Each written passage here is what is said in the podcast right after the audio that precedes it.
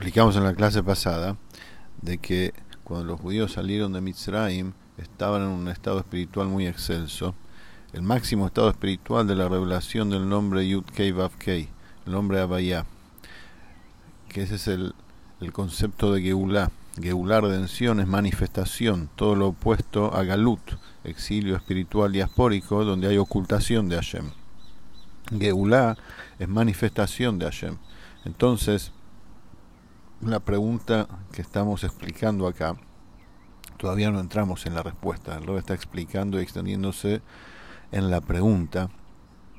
El interrogante es, ¿por qué a Israel, en el momento de la salida de Egipto, al estar en un estado espiritual tan excelso, es llamado con el nombre Tzivot Hashem, ejércitos de Hashem, cuando el nombre Tzvakot es uno de los siete nombres de Hashem, pero aparece recién en los profetas, cuando, como dice el Alter Rebbe en su Mahamar, que cita el dicho de nuestros sabios, nunca Hashem fue llamado con el nombre ese, Tzvakot, Dios de los ejércitos, hasta que vino Haná la profetisa y lo llamó con ese nombre, o sea, muchísimos años después. Entonces, ¿por qué Am Israel se llama con un nombre de Hashem que no aparece en la Torah? Y, y sí aparece después de muchos años.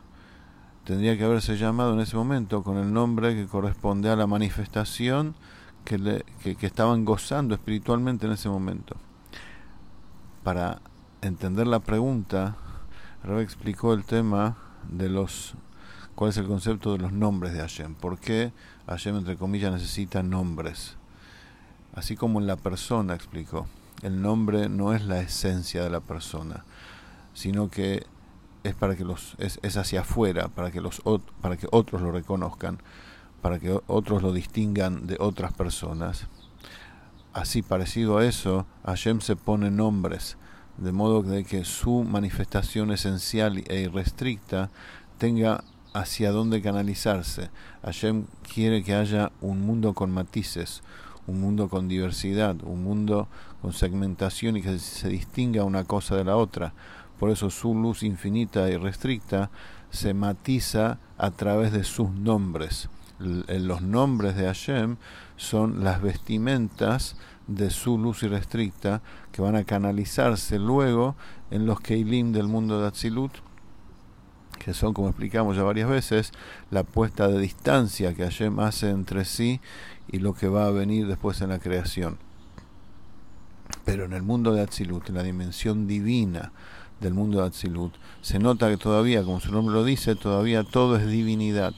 El Arizal dice que el, la dimensión de Atzilut es Olam Ahdut, el mundo de la unicidad, donde incluso los Keilim, que son los que van a, los que ejercen esa esa, esa, ese antes y después entre el creador y el ser creado, todavía se nota ahí, se siente ahí que es una fuerza divina. Todavía no hay, no hay creación, es todo divinidad. Y ese era el estado de los judíos en la época de Moshe Rabbeinu. Como se sabe, que Moshe era una Neshama, un alma del mundo de Atzilut, incluso estando en su cuerpo físico, en este mundo material. O sea, las almas judías, entre paréntesis, esto no dice acá en el Mahamar, lo explico, todas se originan en el mundo de Atzilut, pero sufren el descenso y el proceso de pasar de mundo en mundo, dimensión en dimensión, y ahí se va ocultando y reduciendo la luz esencial del mundo de Atzilut, hasta llegar al cuerpo humano, hasta llegar a vestirse de cuerpo humano. Las Neshamot de los grandes tzadikim, como el caso de Moshe Rabbeinu, así como brilla la unicidad de Hashem en ellos, en el mundo de Atzilut, de esa forma, sin ningún tipo de ocultación ni reducción, vivía en este mundo físico, en su cuerpo material. Y su misión en el mundo era recibir la Torah ser un vehículo para recibir y manifestar la Torah, tal cual como ésta se encuentra en el mundo de Atzilut, y, e, y, entregarla a su generación. La generación de Moshe se llamaba Dordea, la generación del conocimiento, el conocimiento divino de Hashem. estaban todos en el nivel de Moshe Rabbeinu. Por eso se llaman Dorosh el Moshe, la generación de Moshe Rabbeinu. Y todos gozaban del brillo espiritual de Yuve que Hashem, que la luz de Hashem y Él son una sola cosa, e incluso los Keilim, Garmoy, como dice el Zohar, son uno con Él. Pero esto es como estaban los judíos cuando salieron de Egipto, todos en el nivel de Moshe Rabbeinu, donde gozaban y sentían y percibían que todo forma parte de la unicidad de Hashem.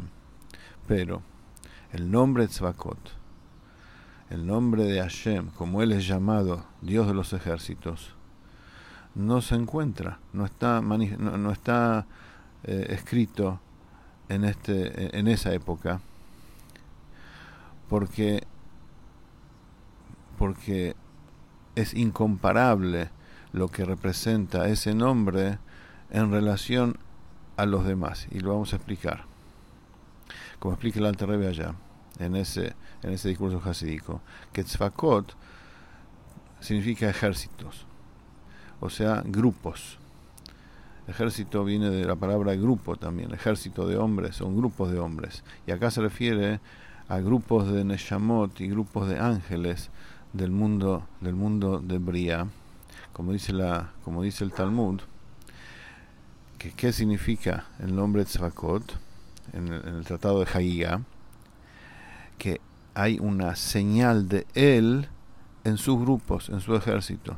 O sea, que el tema, el concepto de este nombre es que haya una, manifestación de divinidad que se sienta también en, la creación del mundo de Bria, en esas almas que ya no son, que ya no gozan de la espiritualidad y divinidad del mundo de y esos ángeles que se sienten algo independiente, o sea que en la, en la diversidad esa, e, e, incluso en la segmentación de almas y ángeles, tal cual como están en la creación del mundo de Bria, y más abajo incluso, ahí se sienta también que son parte de la unicidad de Hashem. Hay una, una señal en ellos que son parte de, de la divinidad. O sea que se invista en el, en el mundo de Bria y más abajo todavía el Orensov, la luz infinita de Hashem, y que se unifique allí, tal cual como está unificada en los Keilim del mundo de Atzilut. Ese es el concepto del nombre Tzvakot, es decir, atraer el estado de unicidad de Hashem, tal cual como está en, el, en la divinidad de Atzilut, también hacia la creación y en vista de que en, la época de Moshe Rabbeinu los Yudim estaban en un estado espiritual que no se sentía en ellos esa segmentación, no había, no eran un, grupo aparte de lo que es Akadosh Baruj porque en ellos estaba manifiesta el Koach HaPoel Banifal, es decir, sentían la fuerza que los hace existir, la fuerza de Hashem que los hace existir, tal cual como esa fuerza es una sola cosa con él, con la esencia de Hashem. Por eso, no necesitaban el, la cualidad de Hashem que se manifiesta a través del nombre Tzvakot. Como dice acá el, la expresión del Rebbe, traída del Talmud. Un fósforo en una fogata, ¿de qué sirve? Es decir, ¿para qué necesito un recurso pequeño como el nombre Tzvakot? Es pequeño en relación al estado espiritual de que ellos gozaban en ese momento. No necesitaban de ese recurso de Hashem. Ellos ya disfrutaban de la unicidad divina del mundo de Atzilut. No necesitaban de ese recurso que es para traer el brillo de Atzilut hacia la creación. Ellos, ellos no estaban en un nivel separado de, de, de criaturas eran en ese momento como si fueran seres divinos a la altura de Moshe Rabbeinu. En contraste a ello, en las, en las generaciones que le siguieron, después que se retiró el brillo del sol, como se lo llama Moshe Rabbeinu, y surgió el brillo de la luna, como se lo llama Yoshua, el sucesor de Moshe, que la luna no tiene luz propia, sino que rebota en ella la luz, la luz del sol. Alegóricamente, esa es la diferencia entre Moshe y Yoshua. Y después descendió más todavía el nivel espiritual. Después de Yoshua vinieron los ancianos, y después de los ancianos recién vinieron los profetas. Y ahí comenzó la profecía en el pueblo judío, que esa profecía no se parece en absoluto a la profecía de Moshe Rabbeinu, porque no hubo y no habrá otro profeta como Moshe Rabbeinu, incluso el Mashiach, dice el Rambam, que el Mashiach sí va a ser un jajam, un sabio más grande que Shlomo Amelech, y su, y, su, y su nivel de profecía va a ser casi como el de Moshe Rabbeinu. La Torah asegura, no hay otro profeta como Moshe Rabbeinu. Entonces, con más razón, que estamos hablando del Mashiach, los profetas que surgieron después de los ancianos, que estaban lejos de ser como Moshe Rabbeinu. ¿Por qué? Porque ellos ya pertenecían al nivel de los mundos creados, sus almas ya tenían esa reducción, esa ocultación. Ya el mundo de Atzilut no brillaba en ellos tal cual como el Moshe Rabbeinu. Hashem no se unificaba en ellos como en Atzilut, ni con la luz de sus almas, ni con los Keilim de sus almas. Eso era incluso con todos los Yehudim. Con todos los Yehudim estaban en un estado que se sentían algo independiente y separados de Hashem. Por eso necesitaban de profetas. Como dice el Midrash, que vino Haná y profetizó. ¿Qué hizo Haná?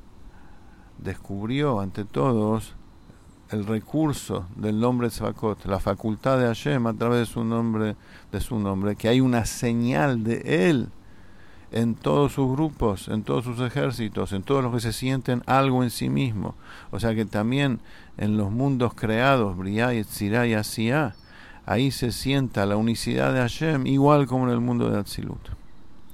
De acuerdo a todo, a toda esta explicación, se entiende con más fuerza todavía el interrogante que presenta el Rebe anterior en su mamar, dice el Rebe, en vista de que en la generación de Moshe, y Moshe mismo, y toda su generación, estaban en un nivel del mundo de Atzilut, no necesitaban la facultad y recurso de Hashem, de su nombre Tzvakot, porque el pueblo judío se llamó, cuando salieron de Mitzrayim, Tzivot Hashem, con ese nombre. Continuamos la próxima.